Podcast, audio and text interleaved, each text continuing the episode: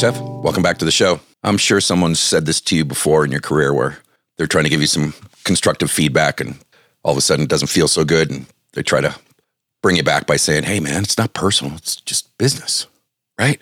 As if that's an excuse for shitty feedback. I mean, I'm even one to blame because during my career, someone told me that uh, the best way to give constructive feedback was by, you know, using the shit sandwich recipe. Start with some positive, then you slide the crap in there, and then you put another slice of cheese with some sweet on it, and you smash the bread, and there you go. It's supposed to go down real easy, but as you and I know, it never does. And if business is only ever business, then business has to be about relationships. And in a very real sense, your success over the course of your career is going to be directly related to how well you can create trusting relationships and communicate effectively within those relationships, which is all fine and good. But there were times in my career where I was a superstar at work and a complete zero at home because I wasn't being equally present in both situations. And there's only so many times they can use the excuse of like, gee, honey, really busy at work, got to stay focused on that. And expecting have some safe space at home to relax and not have any responsibilities like, hello, how was your day, dear? And that just feels so fucking shitty. So if you struggle with creating and maintaining healthy boundaries, either at work or at home, if you struggle with making sure that people understand what your needs are at work or at home, and if you've ever found yourself in a toxic or emotionally abusive relationship, this is going to be the show for you because I invited relationship expert Kimi Avary onto the show to demystify communication within relationship. She's a highly regarded and highly sought after relationship expert, and I should know because when things were going kind of south between myself and Jennifer, she suggested that uh, we give Kimi a call. And after working with her, the relationship really blossomed um, because I had a deeper understanding and appreciation, and Jennifer did as well. And so that's why I invited her back on the show because I realized that most of us are having difficulties either at work or at home, or sometimes both, with how to manage relationships and how to actually master communication within relationships. And while we hired her specifically for our personal relationships, I was able to take all that stuff that I was learning about my personal relationship and pivot it away and use it in my professional relationships. Because again, business is business, but all business is about relationship. And if you can master your relationship, you are almost always guaranteed to have success in your career. So, I want you to stick around because very soon you're going to find out the different ways that men and women are motivated, how they actually process and communicate information, and the importance of communication in a relationship and ways to be a master at it. And we'll also talk about the challenges faced by women in male dominated industries, how they can use these tips and tricks to flip the script. And if you manage women, you'll find out ways in which you can actually come across in a more supportive, empowering, and equitable way. I also want to hip you to the fact that, you know, as usual, we'll take all the really juicy parts of the episode and we put it together in an On The Dock special. Now, that On The Dock special is exclusive bonus content. Check the show notes for the link to get yours because this is going to be stuff you're going to want to hear. Stay tuned. Got all this and more right after the break. This is Chef Life Radio, and I'm your host, Chef Adam Lamb. I'm a culinary career coach dedicated to assisting hospitality professionals just like you to enjoy their careers without having to sacrifice their lives. Be sure and grab this episode's exclusive bonus content at chefliferadio.com forward slash EP214 bonus. The link is in the show notes. Now let's get to the good stuff. We'd like to welcome a relationship expert, Kimi Avary, to the show. Hi, Kimi. Hi, Adam. It's great to be with you. It's been so long since we've spoken, and uh, I have to own that and say I'm sorry because you are uh, not only an amazing, trusted advisor to Jennifer and me, but you're also a heck of a great friend. I'd say that's probably one of the challenges of my coaching practices. My coaching clients become my dearest friends. And I love that. It's amazing. I want to help people have great lives, and it's fun to do that. And when their lives are better, we like to stay connected. Do you ever find that it can sometimes be a challenge keeping the proper boundaries set in regards to your coaching clients? Now, I know that from our experience that what you did with us was you would talk to each of us individually during the course of the week, and then we would have a collective call, the three of us together, which was always, I found fascinating because you're actually getting such a wide view of what's happening, speaking to us individually. And sometimes I know from my own experience, there might be stuff that I bring up to you in an individual call that would sometimes be very difficult to do in a group call. So, uh, how do you help maintain the boundaries? When I meet with each person individually, the goal is for me to understand things that they cannot share for whatever reason in front of their partner. And then my job is to be stealthy to help drop subjects and topics into the joint session so that each person feels, oh, yeah, so we're addressing something important. I didn't have to be the asshole to bring it up. We're talking about it. And, you know, it wow, it uh, amazingly works when we do that. And then you get the skills of having had the facilitator guide that conversation. Either it's with forgiveness or understanding the different perspective. My job is a translator to help each person navigate their relationship experience.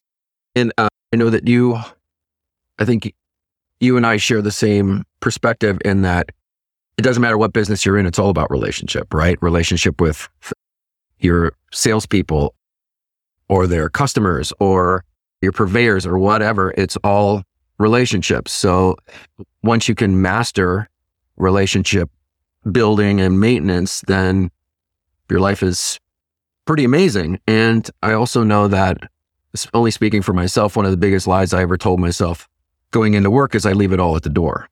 And that's just, that's not it's not real because, but it's not true. No matter where I go, there I am. And I'm carrying the fact that maybe Jennifer and I had a beef in the morning and I'm carrying that energy back in with me to work and people don't necessarily know that. And if I'm not completely transparent and I'm not talking about dumping all over everybody, but just prefacing that so that they know that I'm in the process of working through that and not want to impact them. And I also know that in professional life, it's not necessarily very PC to talk about how the masculine and feminine are different, right? Everybody's expected to have the similar opportunities, which I completely concur with. But the fact of the matter is, again, just based on my experience, is that the masculine and feminine hear differently. They process differently. They go about their tasks differently. And you and I were working at one point about actually bringing your work to the organization that I was in. And I was really sad to see that didn't happen. But I have a sneaking suspicion that you and I will continue to work for an opportunity like this because I think it's so powerful to to bring to an organization that realizes that only until they build true community within their organization can folks feel like they're part of it. Speak a little bit about the differences between the masculine and the feminine. See if our listeners can get hit in the chest a little bit. So the masculine is this provider, protector, producer energy. It is single focused and driven, committed to an outcome. Once they don't commit until they're sure they can do it. And once they're committed, it's only that. My husband just remodeled our kitchen. It was only that for months. Okay. Only that. And the feminine is the supporter, adapter, enhancer energy. And that means we go into many directions. We change our commitments based on circumstances. So the context affects how we're going to do. So let's say we have an upset child at home and we're committed to something at work. We're probably going to take care of our child because the commitment will shift in that context. We all have masculine and feminine within us. You could call it the individualist and the relational that some corporations prefer that, but we all have that within us. And if you think of it like a yin yang symbol, then they complement each other. The supporters love to have somebody to support, and it feels sad when you don't. The providers, protector energy loves to have somebody to provide and protect, or an organization. Or my father had a travel agency years ago, and he considered his employees his family. And he kept this thing going for years because even though it wasn't making money, because they were in his commitment circle. He was committed to taking care of them. And so that dynamic will impact how we work, how we get things done. So somebody who's really single focused at work, for instance, on getting an event done. I'm thinking of it's coming to mind something that had happened at your past work. I can't remember all the details, but you're really single focused. That energy to a woman can feel like a bull in a china shop. And we are like, whoa, calm down. And we react because you're so intense. And then on the other hand, you're single focused and you're like, get with the program, do your job. And we're like, we are. There's so many things in the background that we're doing that you have no idea about. So that if we can step back and go, oh, that's the landscape. That's what's happening here. Now we can talk. Now I can understand that when my husband's single focused, we have to plan time to have connection time. Because for four months, nothing, because all he could think about was that kitchen. And he's not trying to be a jerk. On my side, it feels like that. But I know that our kitchen was done and it's done beautifully because he was single focused and in a timely manner because he was single focused. Same thing happens at work, right? And if we don't know how to navigate this stuff, then we get ourselves into big trouble. We spend a lot of time upset and we end up either quitting or battling with the people we work with. And that doesn't feel very good. You spend a lot of time at work. Yeah. Nothing sucks more to than to resent your boss or the guests or your kitchen staff. Uh, there was a time in my life where I just fucked everybody. Fuck them, fuck this, fuck that. This job would be so great if it wasn't for the people. Right. Because then it would just be detail. But uh, another one of my teachers, uh, Satyen Raja, I heard him in a in kind of a high level presentation talk about the masculine and the feminine as not a polarity, but along a spectrum of masculine and feminine, and that somewhere along that spectrum you fall, and it could be, I consider myself, you know, sixty percent, fifty five percent masculine and forty five percent feminine. So I share a few of these attributes, but he brought it down as to if you really wanted to motivate a crew, what you would need to do is you'd need to look at each person individually and figure out where on the spectrum they most likely fall. And that if you wanted to motivate somebody for the masculine, it would be loving challenge. And for the feminine, it would be loving praise. But the operative word being loving. So, can you speak a couple minutes on this idea of us having both aspects of masculinity and femininity. And now that we are becoming much more inclusive, uh, especially with LBGTQ folks, how do you? I'm not trying to pigeonhole somebody, but I really want to be able to communicate them with them effectively and provide them the guidance, love, assistance that they're looking for as a boss and a mentor and a coach so that they can produce the best results for their, for their lives. Sure. So everybody has masculine and feminine within them. Okay. The masculine, the p- person in a male body, typically knows exactly what their percentage is. And it doesn't adapt the way it does with women and people in a woman's body. Like my stepson, when he first learned this, he came up to me and he said, Kimi, I am 40% feminine. I went, okay. Like he knew that's his sense of himself. And just like you described, that's your sense of yourself. The feminine is focused on adapting. That's literally, if you imagine a gatherer going out in the meadow, Oh, thank you. Being- Thank you for this. I was, if you didn't bring this up, I was going to mm-hmm. ask this because this really helped me out with Jennifer. This Okay. whole idea as the feminine, as the gatherer versus the masculine, the hunter. So please go Yeah. ahead. So, so she goes out in the meadow with typically a group of gatherers because you want to, and you chit chat along the way because you need to scare the critters and you're building connection. It's all about relationship because if you don't fit in, if you get expelled from the tribe, what? You're tiger food. It's like, it's dangerous. So we're all connecting, we're all visiting uh, that way. And then we're, if we were single focused on finding only one thing and that thing wasn't there, then we'd come home with an empty basket. So I happen to be an avid chanterelle mushroom gatherer. I know exactly where they grow. I go out and do that. And if there are no chanterelles, I might look for bay leaves because they grow near the bay trees or bay laurel trees. I think that's what they're called. Or maybe we look for berries or we look for things that are beautiful or usable. We're constantly adapting based on the context. Okay. And, and here's the deal. Men and women across the spectrum, Satyen is absolutely right. There's a spectrum. And each person is going to have different ways that they need to be motivated.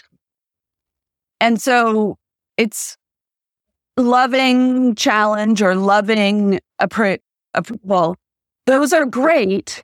And typically, like I worked with a woman for, or had a friend of mine who she was trying to lose weight and I was trying to quit smoking.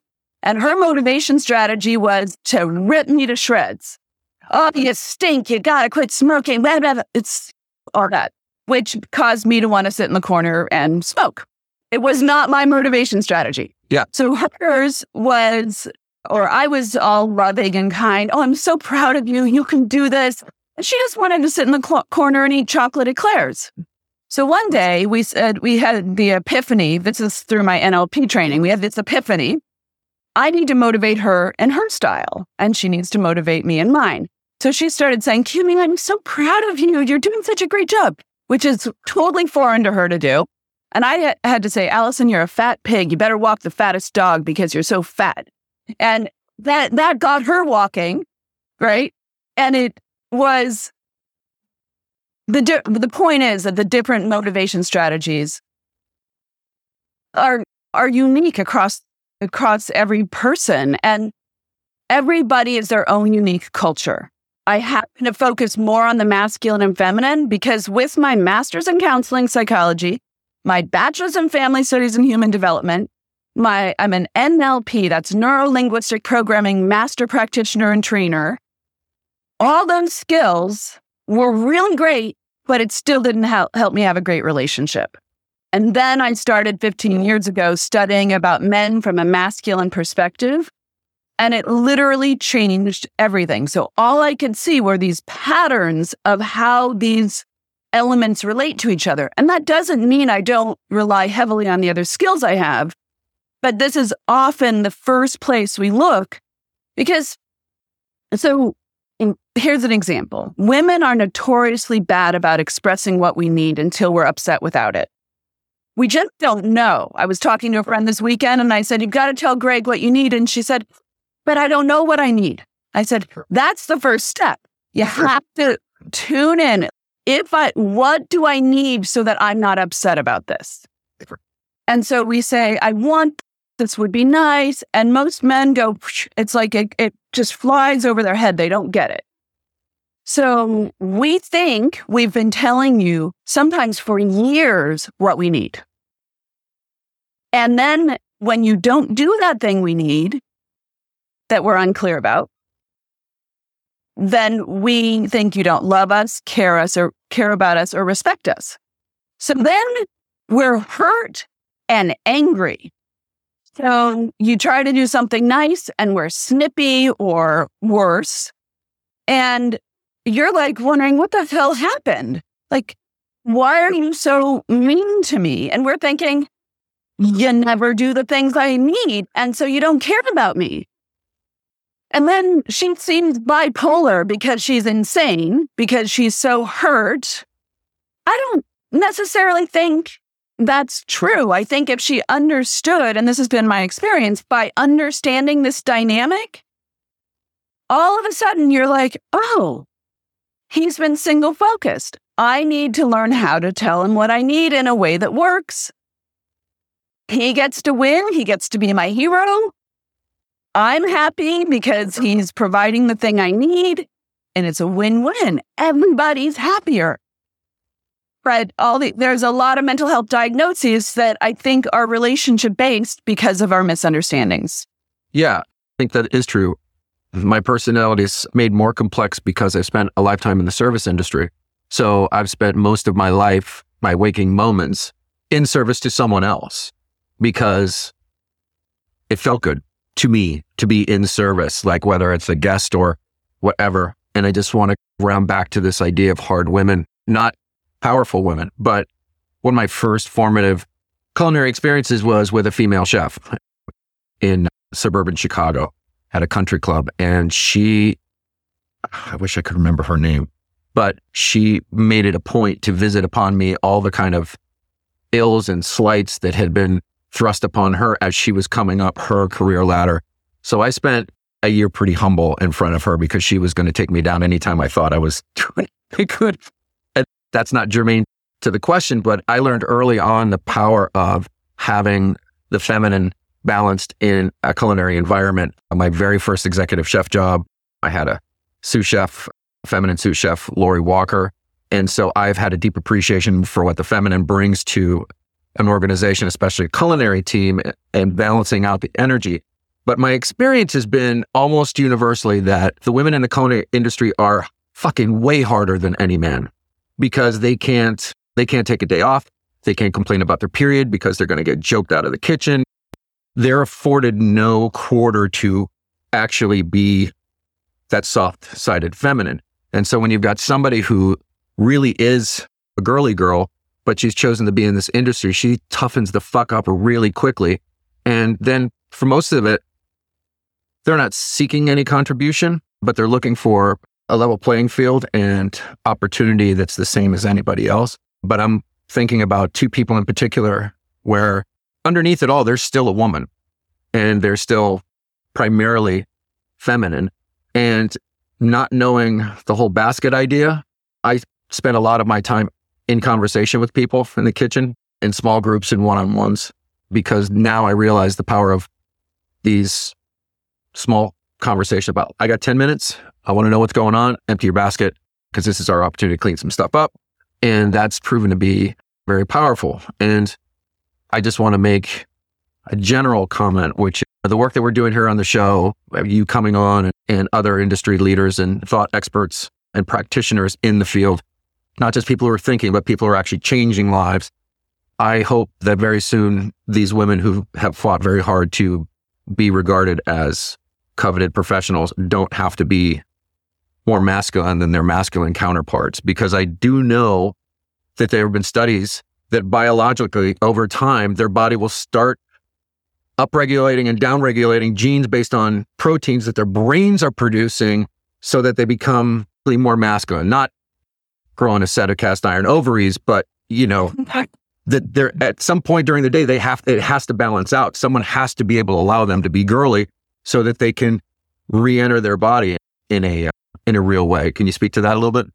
Absolutely. So, the a couple things come to mind. One is that we have more estrogen than testosterone throughout our lives, especially in our younger years as women.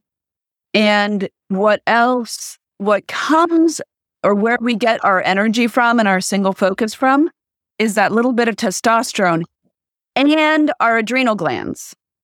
A lot of women will experience chronic fatigue syndrome and adrenal burnout because they're single focused for long periods of time. I can't have a fully leaded cup of coffee now because I was so single focused for a long time.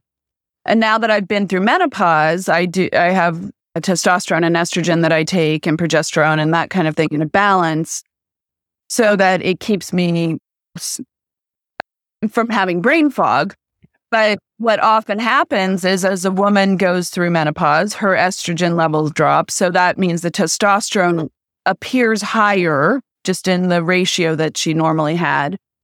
And the corpus callosum, that's the center of your brain, literally narrows so you're able to single focus more than when you were younger.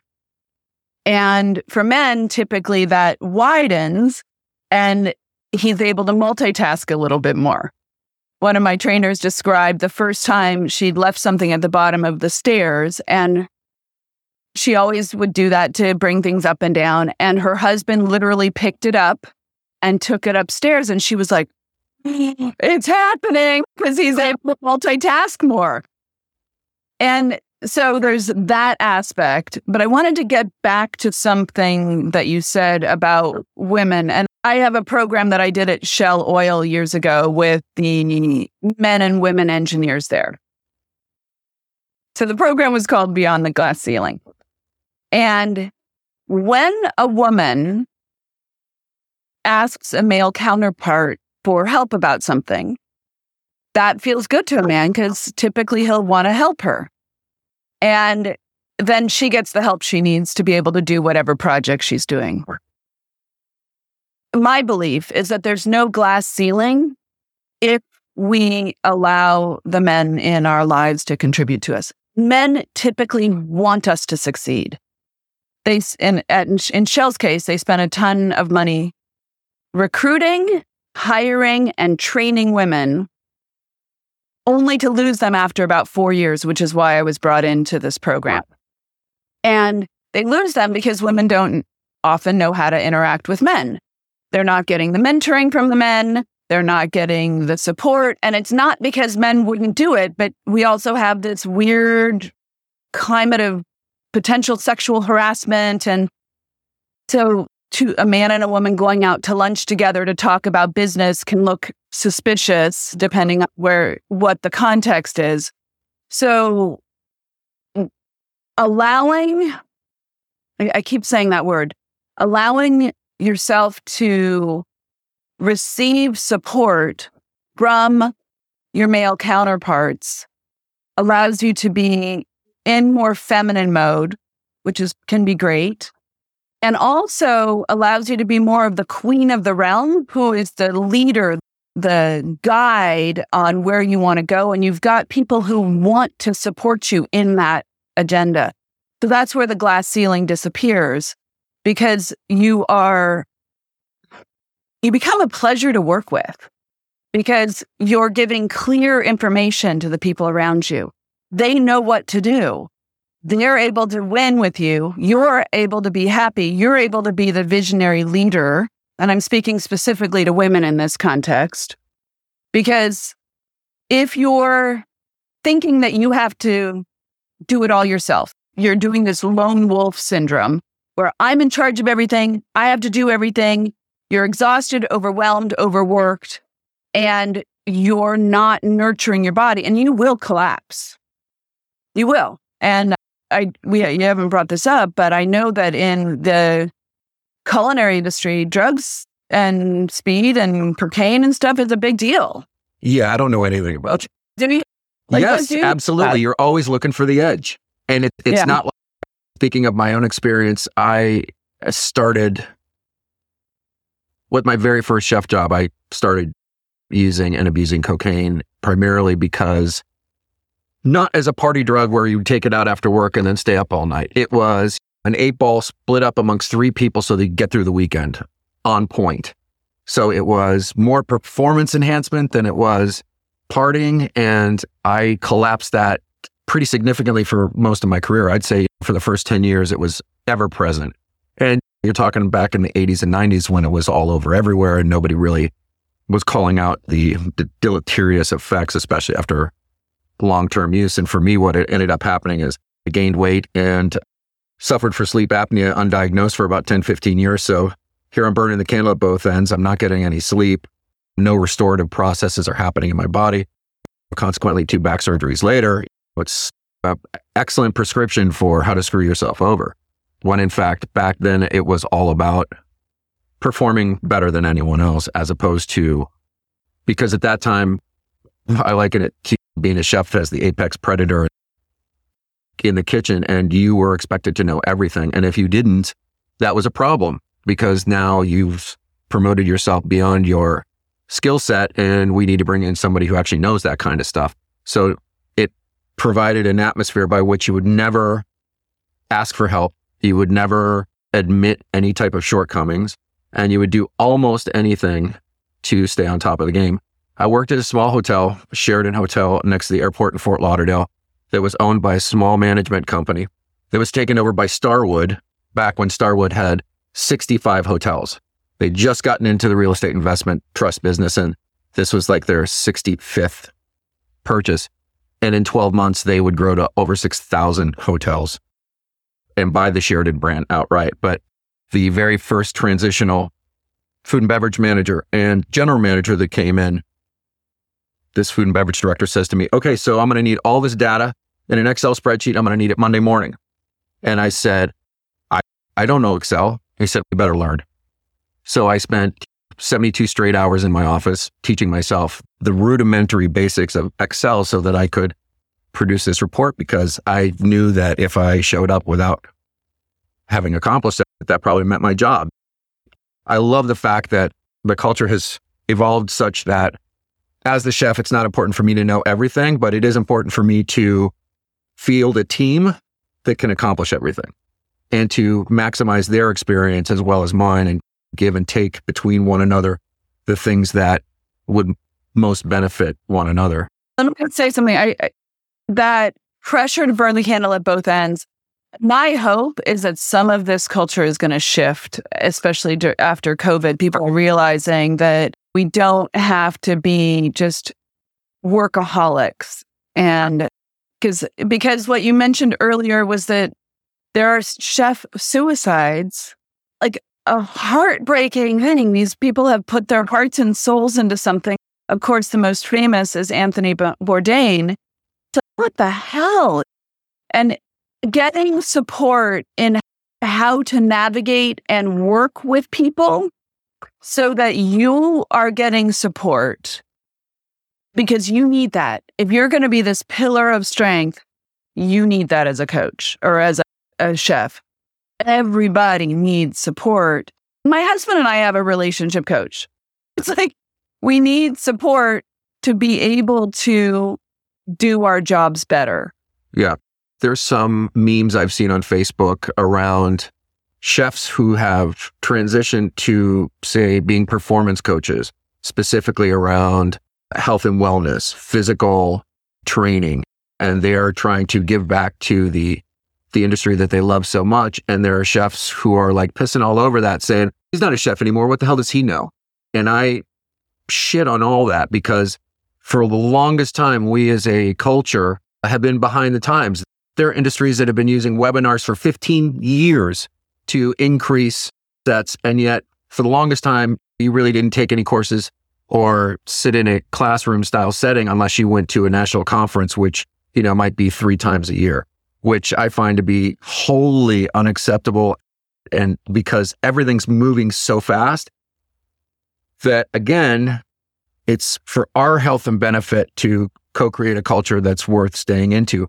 But more importantly, to be able to communicate that in any way, which this is a way to do that, so that others get the idea that it's not a scary place to come back to work to. Like I get it fucking sucked for many years. And that's why during COVID, when people were basically getting paid to stay home and they were with their families for six and eight months at a time. Like I, I get for some, it might have driven of crazy because they, they had nowhere to run to. And that's what I knew COVID was going to do. COVID was going to slow the whole world down so nobody would be able to run away uh, from their shit and they'd have to stare at it. Hence, that's why Jennifer, who's transformational coach and like you probably had the best years ever, right? It's been good. Yeah.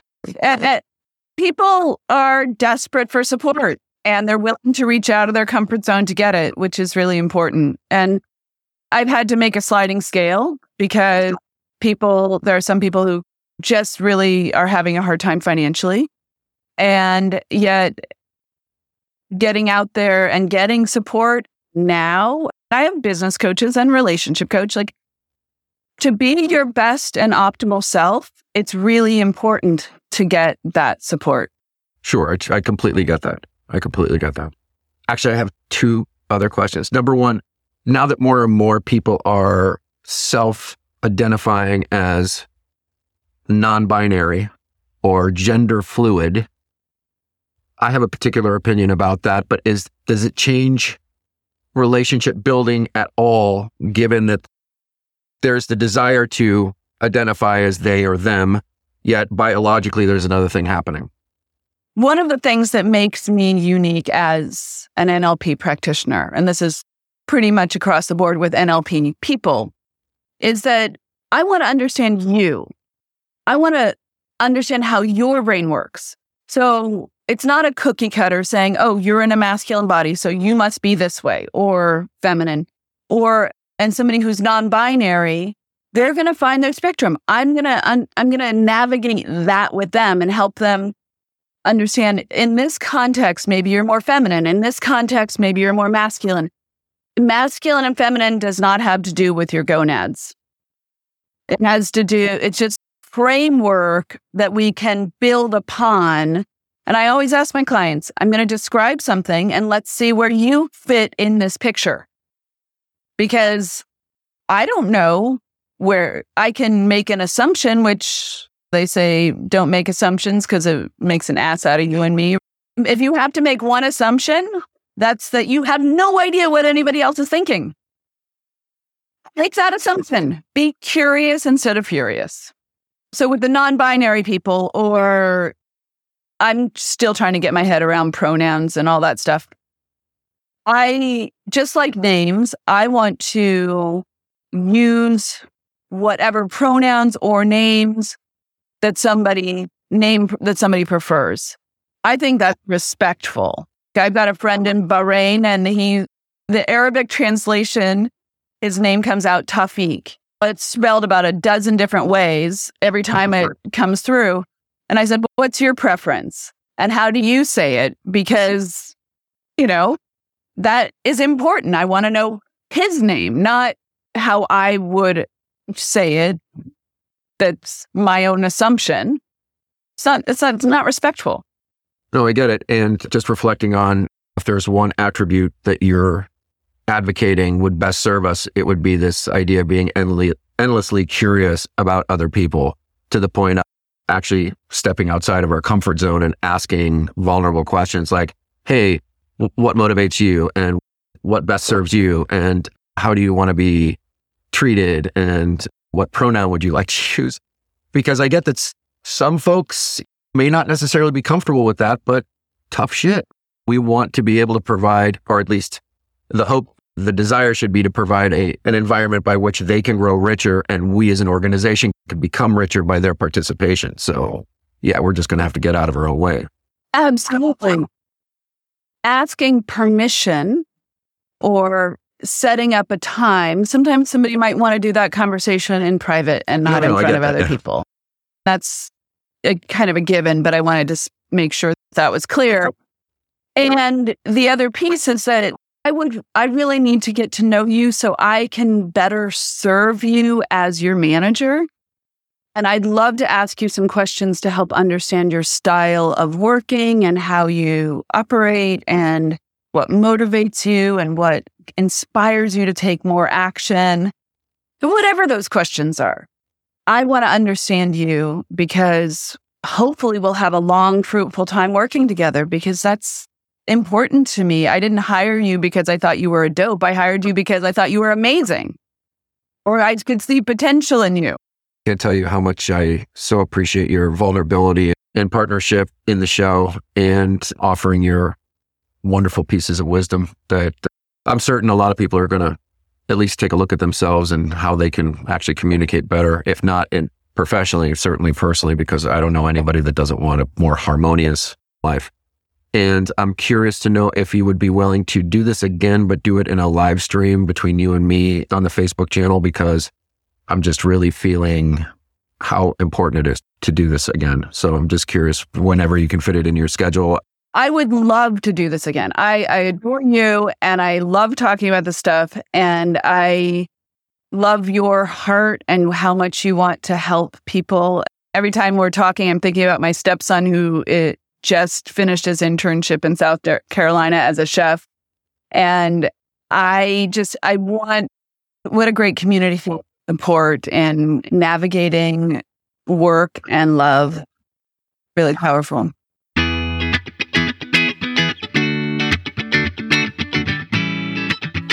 That's it for this episode of Chef Life Radio. If you enjoyed the episode and you want to hear more, then you want to grab the link to the exclusive bonus content we recorded at chefliferadio.com forward slash EP214 bonus, and the link is in the show notes. Here at Chef Life Radio, we believe that working in a kitchen should be demanding. It just shouldn't have to be demeaning. It should be hard, just doesn't have to be harsh. We believe that it's possible to have more solidarity and less suck it up sunshine, more compassion, less cutthroat island. We believe in more partnership and less put up or shut up, more family and less fuck you. Stand tall and frosty, brothers and sisters, but consider for a moment for all the blood, sweat, and effort you put into what you do at the end of the day, it's just some stuff on a plate. None of it really matters, doesn't define you as a person or make you any more special or less than anyone else. It's just the dance that we're engaged in, so we might as well laugh and enjoy every bit of it. Or didn't you know that the purpose of your life should be to enjoy it? Like it, Hefe. I fucking love it. I am humble. Goddamn glory box I don't live on now. Reach out to the show at facebook.com forward slash Chef Life Radio, Twitter at Chef Life Radio, Instagram at Chef Life Radio. Visit the website at chefliferadio.com. Subscribe to the podcast at any of the major podcast directories. Please take a moment and give us a thumbs up and write a review. It really does help spread the news. Thanks for listening. Until the next episode, be well and do good. This episode was produced by me, Adam Lamb. It was recorded in the Basement Bunker studio in Bardo, North Carolina. Co produced by Thomas Stephenson of podlike.com. Chef Life Radio is a production of Realignment Media.